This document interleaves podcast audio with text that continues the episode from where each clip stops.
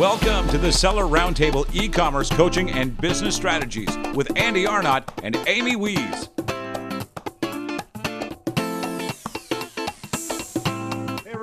What's up? This is Andy Arnott. This is a Seller Roundtable quick tip. And today I'm going to be talking about the top five mistakes I see Amazon sellers making uh, when it comes to selling on Amazon. So, uh, as we let a few more people jump on, I will get started here shortly. All right. So, um, first things first, uh, I want to talk about uh, SellerCon. Uh, if any of you guys were there, uh, it was very nice meeting you. Uh, I got to meet a, a ton of people.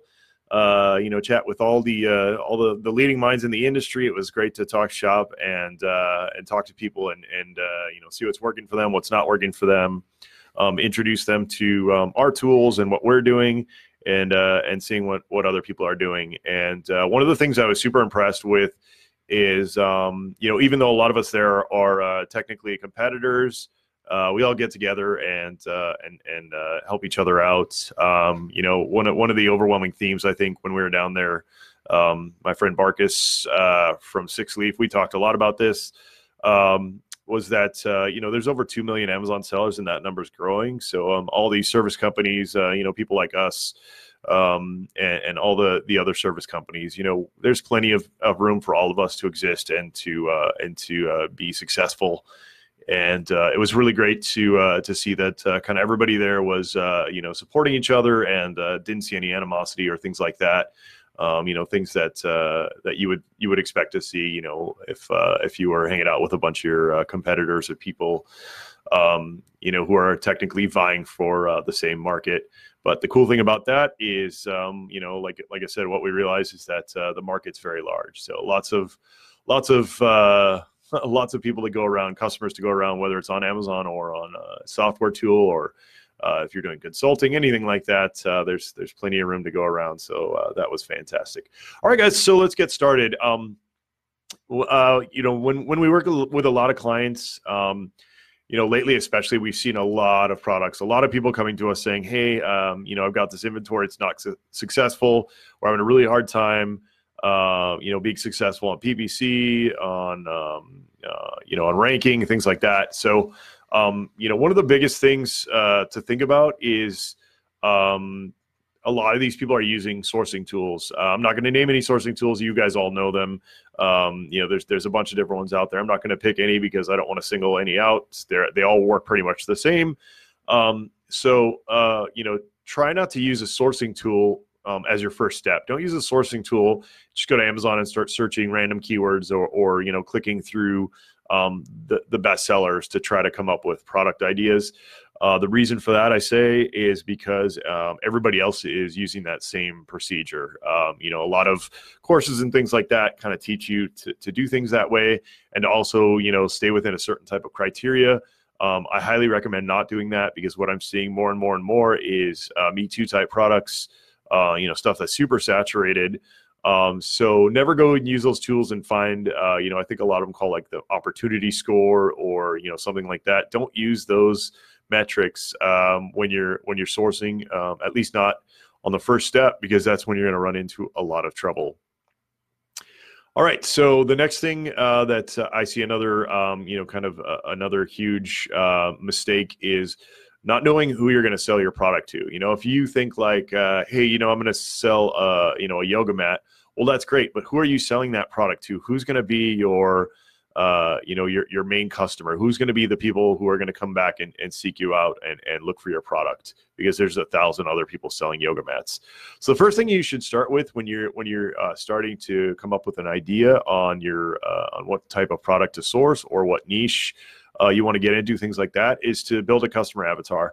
Now, I'm not going to go too deep into that. There's lots of different resources. Uh, just search Google for like, uh, you know, how to build an avatar, how to build a customer avatar, something like that. You'll get lots and lots of uh, results. Um, but um, you know, the the gist of it is, the cliff notes of it are, um, is to just know who your your uh, target customer is. You know, is it a 35 year old mom with two kids? Um, who's affluent and uh, drives a Prius, uh, you know, things like that. I mean, you really want to go as deep as you can to really build your ideal customer avatar uh, because when you go to target, uh, the fringe uh, from that avatar will also most likely be interested in your product. So make sure that you're building that customer avatar and, and getting very clear on what uh, on who and what your customer is. Um, you know, once you get uh, that dialed in, then you're really going to ha- uh, be ahead of uh, probably 90% of other people uh, in the industry or who are co- trying to come up with these product ideas. All right, the next thing is to look for overall demand in the product or a similar product in that ni- uh, niche. Things like, uh, you know, like lots of things that we like to look at and, you know, stuff we suggest you look at are things like Google Trends, Pinterest, Twitter search. Uh, they, these are all great uh, places to uh, verify demand for your product. Um, there's also other ones like Wish.com.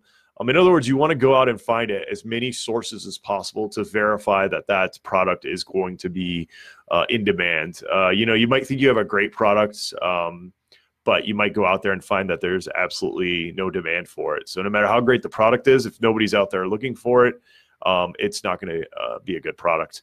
Um, another good uh, source would be something called like uh, uh or something. Uh, uh, Google AdWords has a keyword tool. That's another good source. You can go in there and see if actually people on Google are actually searching for those keywords related to that product.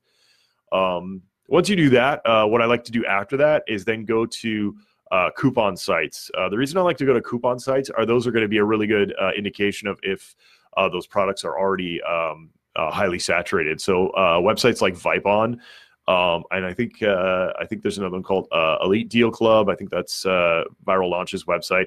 Any of these websites, uh, Rebate Key, um, any of these websites that are um, are giving discounted products are actually a really good place to do research because if you're seeing a bunch of those products on those websites, then you probably already know that those those product niches are going to be pretty saturated. Okay, one of the biggest, if not the biggest, uh, mistake I see coming from uh, people trying to uh, come up with product ideas on Amazon are um, the failure to know what your marketing costs are going to be before you get into that product or, or that niche. What I mean by that is, um, you know, right now we have, uh, you know, uh, a client who has a um, supplement uh, product, and you know, the sale price is about twenty bucks.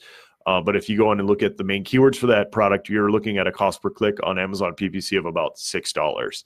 So if you do the math on that, even really quickly in your head, you're going to know that uh, those uh, that product's going to be extremely hard to get um, any type of margin from uh, because so much of your uh, spend is going to go to um, you know those pay per click costs that in the end it's it's just not going to pencil out um, you know profit wise so make sure that you know that you you know what your marketing costs are before you even uh, think about sourcing that campaign. A lot of people are like well how do i do that? It's actually pretty easy. All you do is you go in and you, you what we do is we just go and build a fake campaign and we um, in the in the first step uh, of that campaign we don't actually create it but you can add keywords and then you all you do is add those keywords you know maybe your top 10 uh, keywords that you're looking uh, to be uh, you know bidding on when you get that product. And look what that range of uh, what the range and what amazon's suggested bid is for those uh, keywords. Um, you know if you're selling a $20 product and the cost per click is $5 i would definitely suggest you look for a different product. Um, but uh, the other um, side of that coin is you can actually find really great products that way. If you go and find a, a, product and you and you go into Amazon PPC and you find out the most um, that most of the keywords, most of the top uh, keywords are, you know, under 20 cents or something like that, then that could be a really great product because you'll be able to scale that those those PPC campaigns pretty easily and and and get some great profit on the back end. Now, along with uh, uh, with that, once again, you you definitely want to want to make sure that those keywords have a decent amount of volume. Um, so that's my last but not least. Uh, keywords. People uh, fail to do keyword research when they're sourcing a new product uh, this is one of the first steps that we do. We go out and we look at uh, keywords and what kind of volume and demand uh, that they have, um, and then also the competition on those keywords. Um, and then you work we work backwards from that. So um, that would be absolutely uh, essential for your first step. Uh, so many people don't do keyword research, but it should be one of the first things that you do when you're talking about sourcing uh, new products. Now, back to the first um, mistake was I said don't use sourcing tools. Now, um, don't use sourcing tools in the first step. Some of these sourcing tools are actually pretty useful in the last step.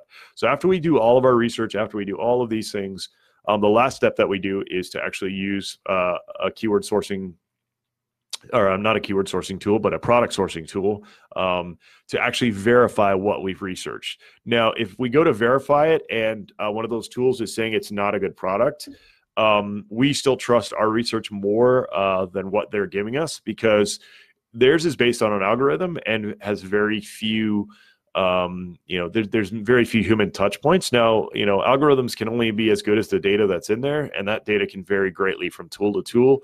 Um, so, you know, just use that tool as kind of a, a, last step to gain a little more insight into that product, um, into that niche. Um, and uh, once you do all of those things, you should have a really, really great um, a really great chance at having a successful product. Now, all that being said, you can still do all that and have an unsuccessful product, but this is a really if you if you uh, you know avoid those pitfalls, those five pitfalls, you should have a really great chance of finding a good product.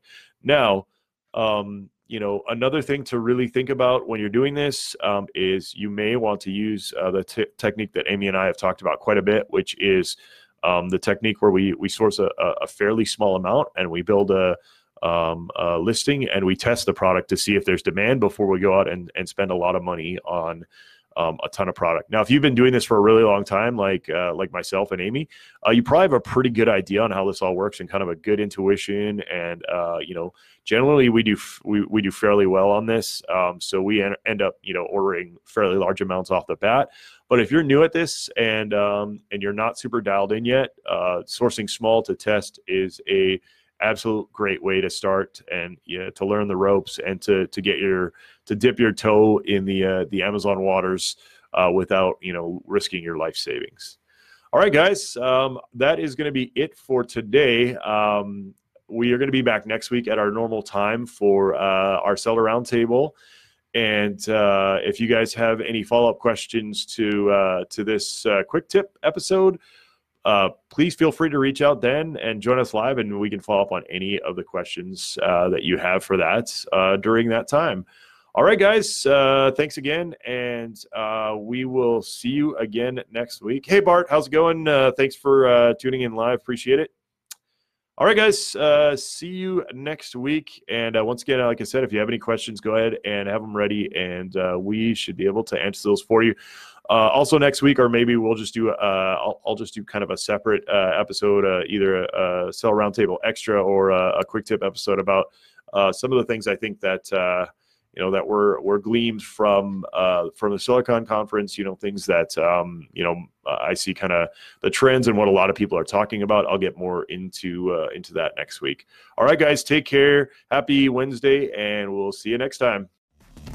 Thanks for tuning in. Join us every Tuesday at 1 p.m. Pacific Standard Time for live Q&A and bonus content after the recording at sellerroundtable.com. Sponsored by the ultimate software tool for Amazon sales and growth, sellerseo.com and amazingathome.com.